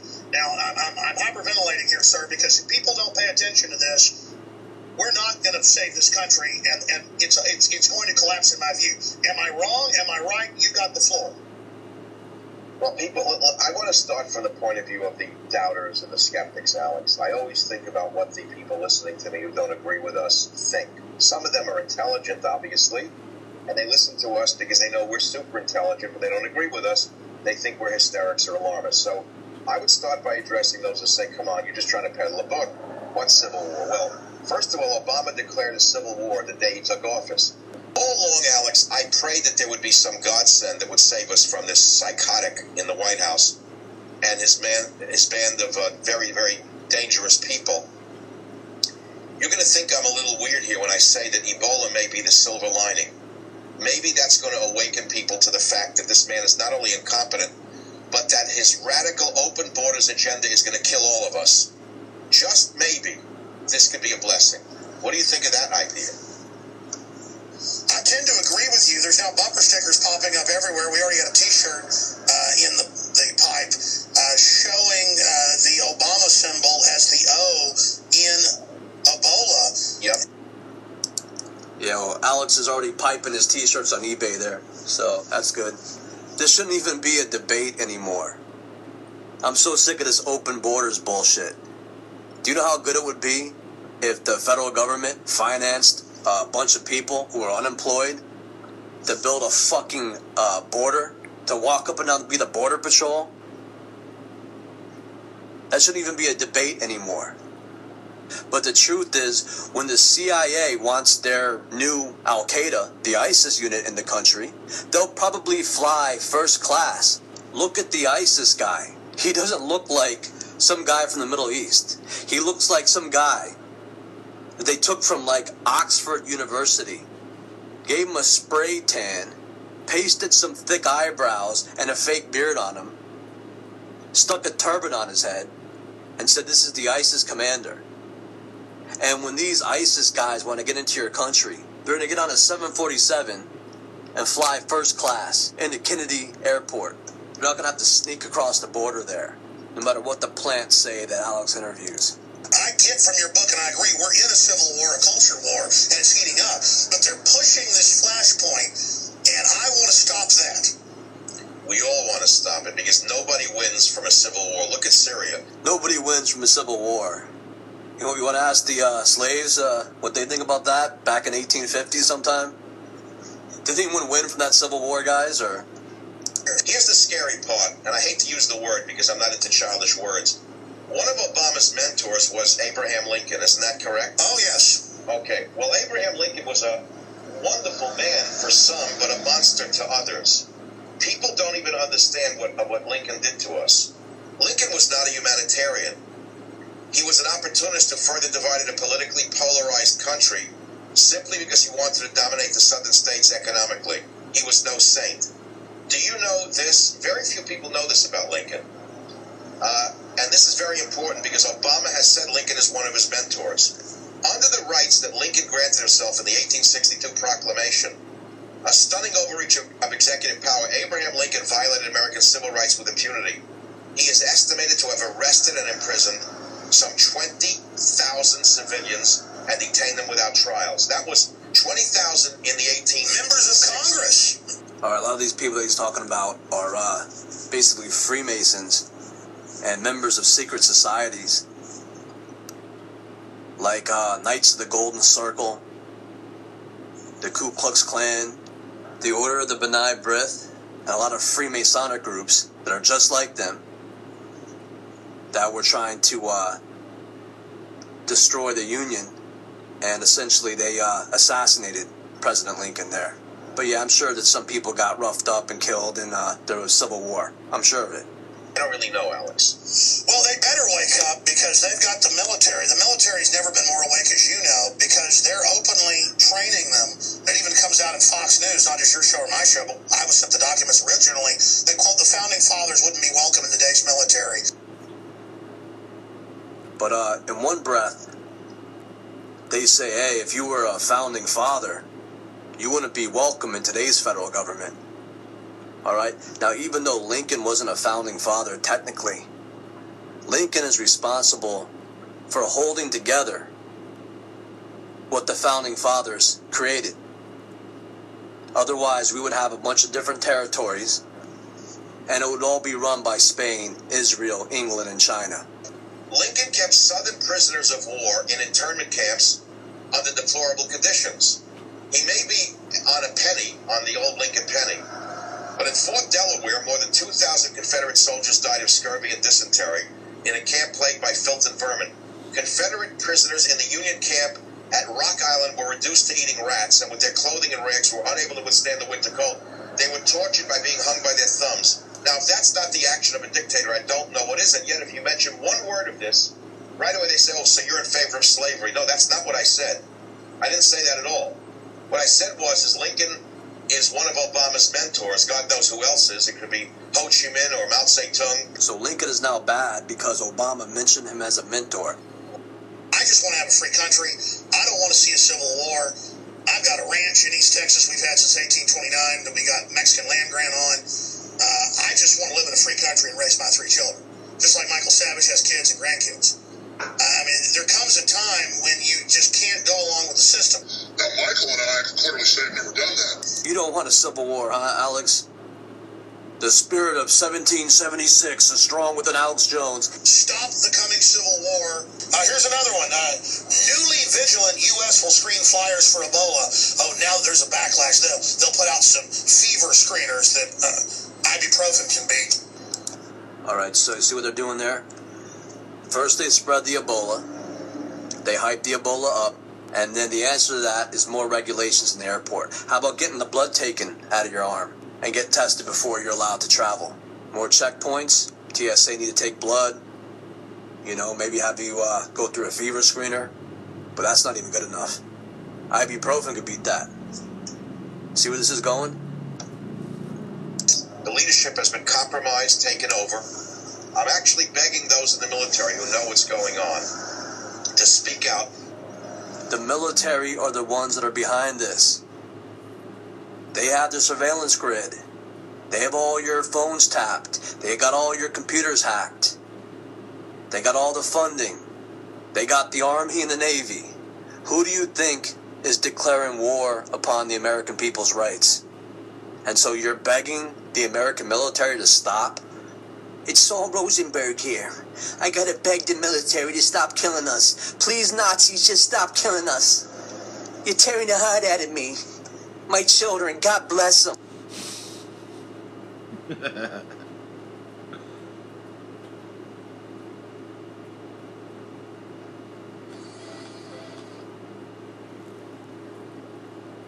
Continuing on, next I will play a clip when William Cooper was interviewing a 32nd degree Freemason. Now, if I had to guess who this was, I'd say it was an undercover CIA agent named Doyle Shamley, who participated in the U.S. government operation of the stalking, harassing, the breaking up of his family, and then the murder of William Cooper. So Doyle Shamley was an undercover agent who won Bill's trust, and the two worked together on William Cooper's Hour of the Time radio show. So I will play a clip where Doyle Shamley, undercover federal agent and 32nd degree Freemason, discusses Freemasons, their search for light, and their worship of Lucifer.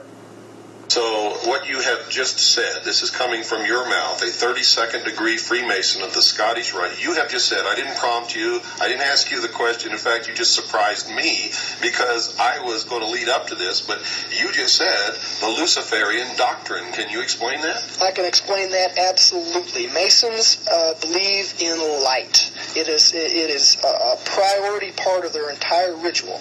Now, light uh, to a Mason symbolizes knowledge and also intellect. Uh, and if, if you've paid attention to the Mystery School broadcast, you know who the patron god of uh, intellect is. It is Lucifer, and in fact, his very name means the farrier or the bearer of light. Luce is Latin for light, and fair for farrier. Uh, this is the true god of Freemasonry, and this is also, uh, to my great shame, the god that I uh, knelt at the altar before and swore my blood oaths to.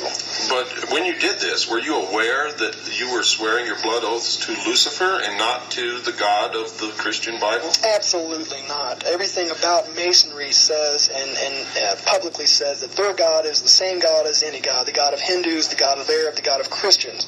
Uh, but, but it's just not so. It, it's a lie and it's a scam, and all you have to do is study paganism, nature worship, and the mystery religions of Babylon to see who that real God is.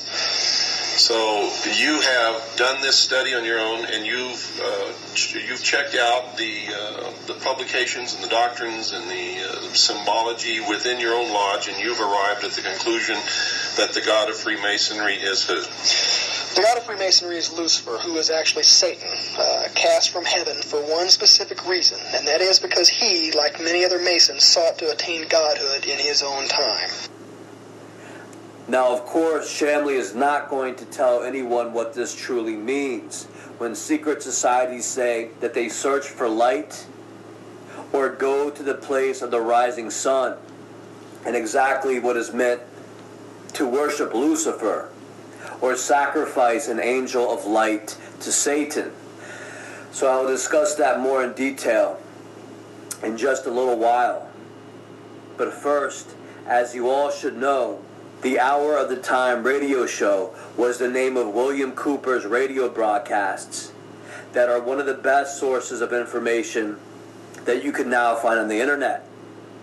So everybody should not only be listening to these broadcasts, but downloading and then saving every hour of the time broadcast that they could find on the internet on flash drives or portable hard drives, which don't cost more than 20 or $100. All you have to do is get on the internet and search for convert YouTube videos to MP4s. Now, MP4s are video files. And then you could quickly download any YouTube video you need and save these on flash drives or an external hard drive so you don't have to use up any space on your computer. And you guys want to do this in case in the near future the internet gets wiped out for whatever reason. You may want to download any other person's videos that you think may have some valuable information because you don't know what you got till it's gone. So back to William Cooper, who became a target of the military brotherhood. So the CIA, or the group within the military who runs black operations under top secret programs, first infiltrated every aspect of William Cooper's life. Then the CIA took everything from this great man and then silenced him and they do this because they saw him as a source of light or intellect. And the whole purpose of the CIA, the military brotherhood, and the Vatican is to attack these people because the military and the Vatican want to keep the masses in a very ignorant state so they can easily control everyone like animals. So I'm sure that many of you already know that William Cooper was considered the G. And the feds, the CIA, and the military brotherhood hated the fact that William Cooper took upon himself the responsibility to form his own intelligence agency that he called CAJI. And that stood for the Citizens Agency for Joint Intelligence. He then took all his research and knowledge and broadcasted this on his radio show, Hour of the Time, and published in his book, Behold a Pale Horse. So William Cooper was the first director of the American Intelligence Agency, and he's an honorary member of the GOC. Now I'll explain to you what these military brotherhoods spend their huge military budgets on during these black operations concerning their search for light and Luciferian rituals. And these always start off as basically group stalking rituals, where droves of military agents are moved into certain areas. These agents do not have regular lives and have conformed to life inside a military program where they never get out. They don't do their two or three years in the service and then go home. In fact, every facet of their life is controlled by the program, so it is not like anything you regular guys experienced while in the military. Many of these military agents are old, they're fat, and they do not appear as military personnel anymore. And the truth is that on this level, it is more like a cult or a religious community than a military force.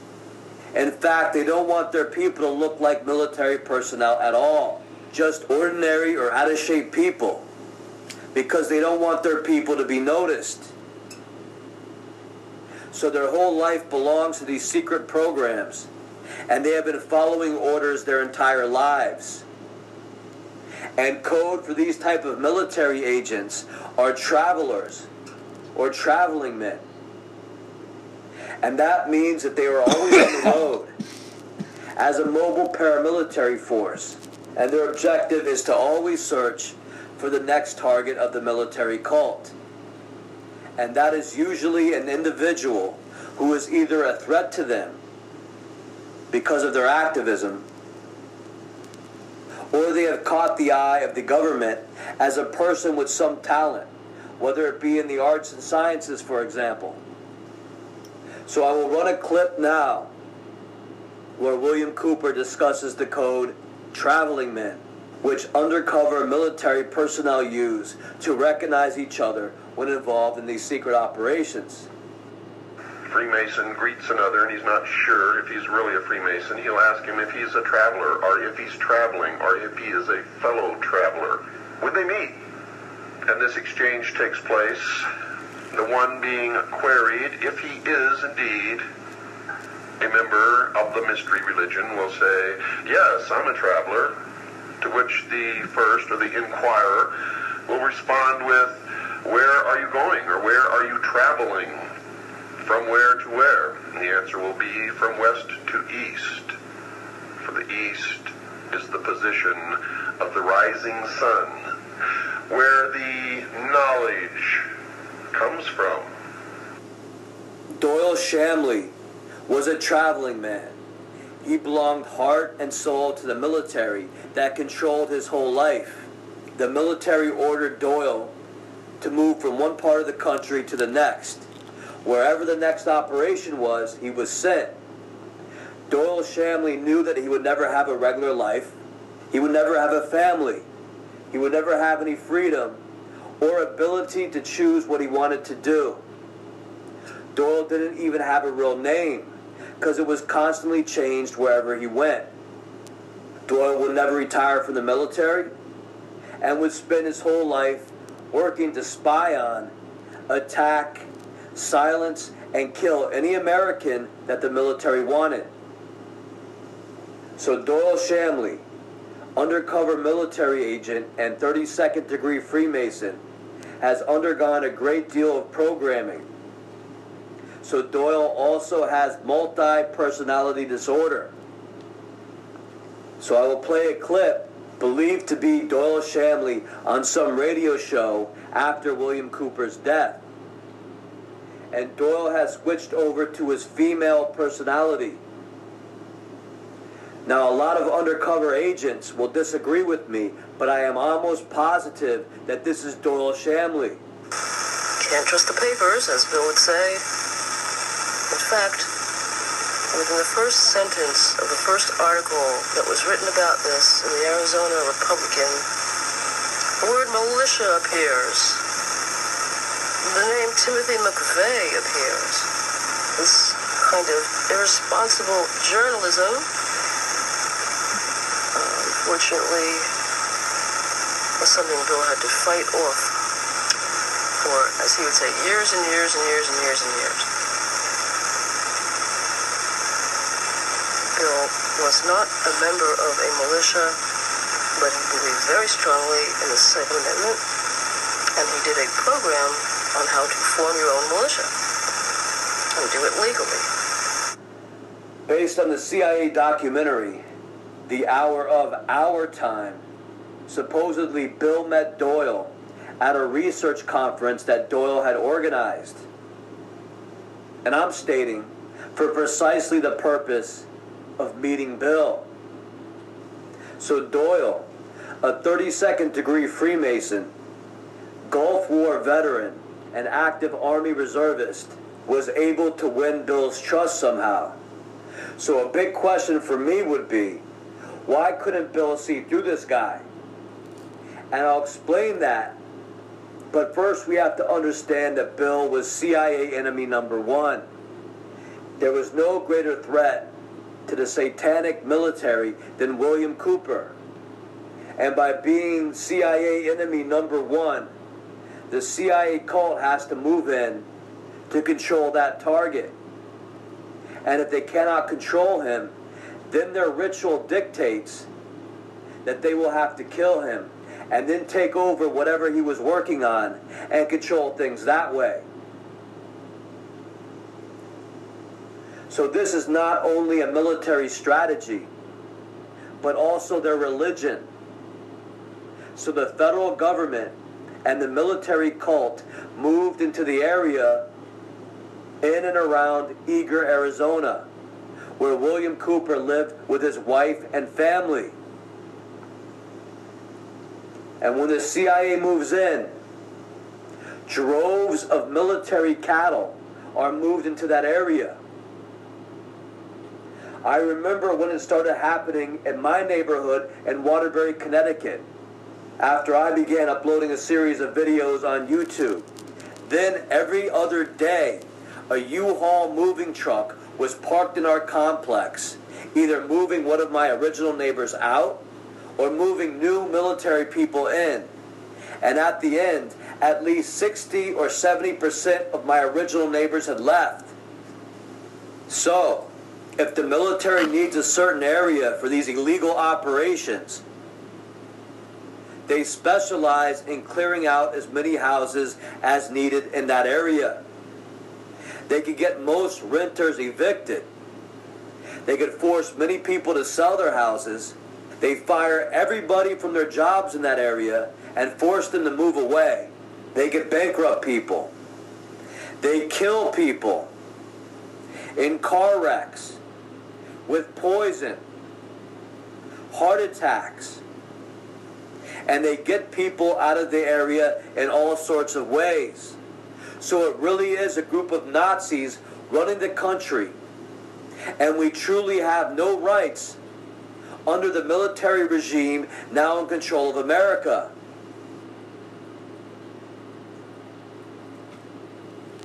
Alex Jones and the InfoWars group work for the CIA.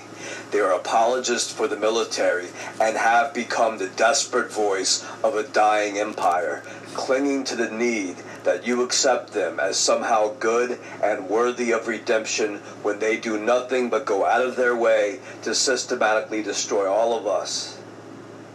Now the military is playing one of their last cards and using Alex Jones and Jesse Ventura to do this. And that is to convince you all that there is some sort of internal power struggle happening within the U.S. military. Alex Jones and the military want you to believe that there is a good faction of the military up against a bad faction of the military over the fate of America. This is a lie. The U.S. military has no political parties.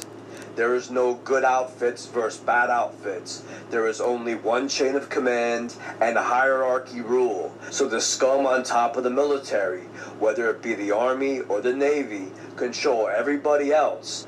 So as a collective, the U.S. military is no good. Even if there are individuals within the military who hate what they are doing, or at the very least sense that they are somehow wrong, if they go against their orders, they could get locked up or executed. So sooner or later, 90% of the people within the military do what they are told.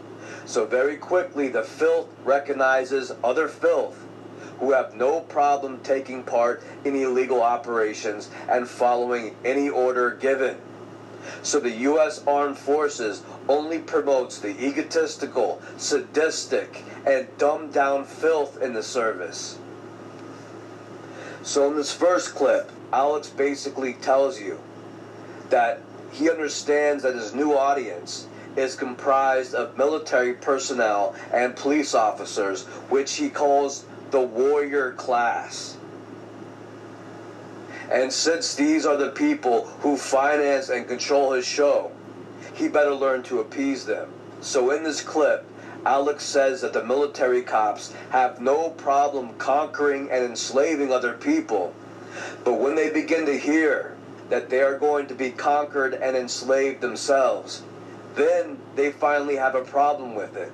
So I don't know if these are the people that you want on your side, but I definitely don't want them on my side. But Alex understands that this is his new audience and support base. So I'm going to run this clip. I'll be honest with you, 10 years ago, I never thought it'd be the warrior class that would listen to me. I would bash the military, I would bash the police all day because I knew they worked for the globalists that had taken over. I, I would think I've got to warn the general proletariat, to use their words, so that we don't go along with this takeover. But I didn't realize that for all the faults of the people that enter the warrior class, they don't want to be slaves. They don't want to be conquered. They don't want to be driven into slavery. They don't, no, no, no. They want to do the hanging. And it's that class now that's totally tuned to this show. See, I never expected those type of angles. Now, in this next clip, Alex is obviously talking directly to these dumbed down, sadistic military people who need to be fed the lies that Alex will puke on them on a daily basis. And that is that somebody in the military is doing something right somewhere. Now, deep down, these private piles know they ain't doing shit. But it makes them feel good when they hear that there is some great power struggle happening within the military. And if they watch the Alex Jones show, that they are somehow part of this good guy team. Now, I'm not Alex Jones, so I'm not going to lie to you. So I want to tell you from the bottom of my heart that you're nothing but order following dirtbags. You ain't shit. Your military ain't shit. And you're never going to be shit. Because you don't do anything.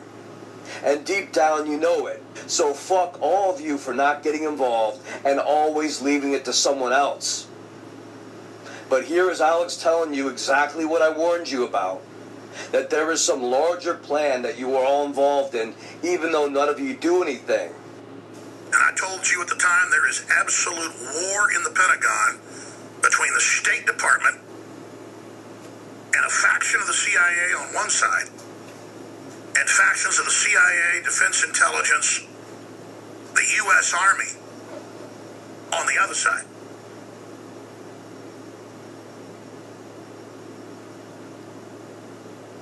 And I've been told this by, let's just say, active duty people. This is extremely dangerous. And we've talked about it hundreds of times here the last few years. You saw the military, including officers, holding up signs saying, I won't be Al Qaeda's Air Force in Syria two and a half, three years ago. Rand Paul coming out saying we shouldn't be Al Qaeda's Air Force. Many of the officers hold up the signs, Infowars.com. And now, Volume 38, Number 1, January 7th, 2016, just came out this morning. It is a lengthy Sy Hersh report, 14 pages long, that we will do a special report on the news about tonight and more in the third hour. It is unbelievable. This is a two time Pulitzer Prize winner. This is a man given CIA clearance to investigate. He is a listener. He's emailed back and forth with us, but never comes on the show. Now is the time. He has confirmed everything in triplicate. That there is a war between senior staff and different agencies. And I don't want to say the Navy and the Army, but the whole Navy's not bad, but the Navy has been siding basically with the globalist more than the Army. Because there is a cult of George Washington in the Army, and it's really hard to break it. You cult of George Washington Army boys, whatever the fuck that means. You don't like hearing that you were attacking your own country, but after you get done listening to Alex Jones, you could get back to following any treasonous order that all you idiots are given. In this next clip, Alex is talking about the military playing both sides in every conflict. He knows his new audience is a bunch of dumbed down military goons who have no idea about any of this. So instead of telling you that the U.S. military is supporting both sides in foreign wars to A, control who wins, and B, confuse everybody about what is actually happening, now Alex would rather tell you farm animals that this is a fight between good military guys and bad military guys, and that is why the U.S. supports both sides in these foreign conflicts. But that is now all in here that they're funding Al Qaeda, Al Nusra, ISIS in Turkey, sending them in with weapons. Then the other group of generals actually is in contact with Assad. This is in the this is in the New Yorker magazine, folks. Sy Hersh, not Alex Jones. Now, of course, we told you two years ago, three years ago, but this is confirmed. They then directly give Assad the intel on how to beat him. And that's why Colonel Shaffer came on a few months ago and said, We are now working with the Russians openly. We are going to destroy ISIS and Al Qaeda. And I said, and that was from congressional secret meetings he was at. He put out the info here. He's authorized to do that. You understand? authorized by the government to come on my show and tell you that. There is a full-on war close to Operation Valkyrie going on right now. Where our own government doesn't want to be part of this, that is sections of this incredible evil. All right, so some clown is authorized by the government to tell Alex Jones that the U.S. military is first creating ISIS and Al Qaeda. Then they are working to destroy ISIS and Al Qaeda. And that must be because there are two teams within the U.S. military the good team and the bad team who are fighting each other. All right, so in the next clip, Alex has to summon asset Jesse Ventura to back up their huge pile of dog shit.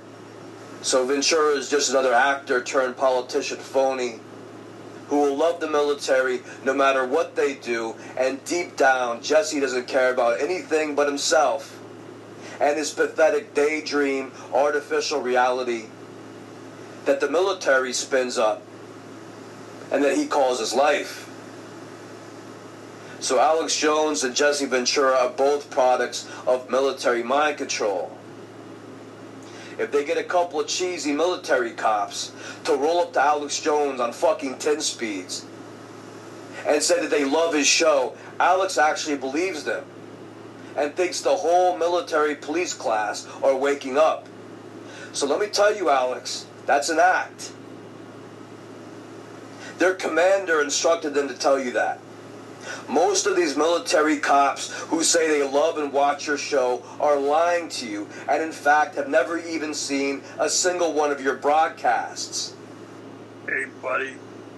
I just want to tell you, I really love your show. They are told to tell you that by their commander so that you will kiss their ass more on your show and think that's your audience. But I want you to know most of these military cops, in their free time, like to drink beer, watch sports on television, and play poker. They play cards. That's all they do. They don't care about the news. They don't care about the world. They don't really understand politics, and they are all below average intelligence. That's why they're such good fucking cops. That's why they're such good soldiers. They don't think much. They follow orders. And then we got Ventura in the next clip telling you that he's seeing this great power struggle happening in the CIA firsthand.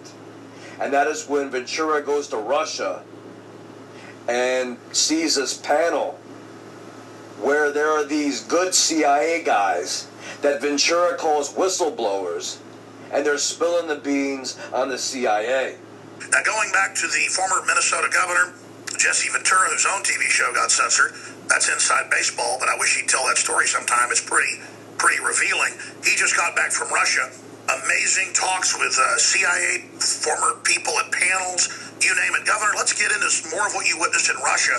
Then I want to shift gears into Vladimir Putin and Donald Trump being buddies. Uh, you now know uh, Vladimir Putin, and of course you're friends with Donald Trump. Uh, that's quite a story right there as well. I guess so. Well, the big thing was they also had panel discussions over there with moderators and things like that. You could sit in on them. And the one I found very interesting, there were two former lifetime CIA people who are now retired, one a whistleblower. And the real thing, we were dealing with communication, so that's what they kind of centered everything about because it's television. And uh, they talked about how all of this surveillance that they're putting the United States violating our Fourth Amendment rights, and they've got us all now under surveillance. Clearly, they both guys said it doesn't work and won't work. And they said the clear example is what just took place in Southern California. If the surveillance worked, these people would have been apprehended before they did what they did. So clearly, it's a snow job. They, they can't protect you with this surveillance. Both men were very clear on that, that you're not going to be protected any better by putting everyone under surveillance, all your emails, all your telephone calls, and basically they told us that they all are. Now, whether or not they get the places, but basically they said the entire United States is under surveillance right now. They are taking in so much data that then any real data gets lost like a needle in a haystack. That, exactly. That's what these two guys said. They said they may get the data, but there's so much of it. They're, they're just doing this blanket coverage of putting every person's email under surveillance that uh, they can't possibly find, you know, the, the bad ones slip by. You know, they're going, they may find a few, but there's going to be some that slip by. Jesse hears this panel of CIA guys, and he suddenly gets amnesia. No, Jesse doesn't know anything about the government training all these terrorist groups and staging terrorist attacks like the World Trade Center 9 11. No, Jesse is suddenly in Jesse's little magical kingdom again, where there are all these grassroots terrorist groups attacking the American people that the CIA needs to protect us all from. And how does the CIA protect you all? By monitoring all your phone calls, reading your emails, hacking your home computer, and setting up a spy grid on the American people while they go Christmas shopping or stand in line waiting to see a movie. So these wonderful, good CIA guys will tell you that they admit that all this surveillance grid does not work. Because if it did, it would prevent recent terrorist attacks. So with good CIA guys like this, we don't need bad ones. Because everybody knows that the CIA are the terrorists. When there's a CIA sponsored terrorist attack, or they go shoot up a school or whatever, the government is not going to stop themselves. The government is not spying on you to prevent terrorism. They are spying on you to find out who is going to stand up against these federal terrorists. So the terrorists are spying on you so they can track down and kill the good guys.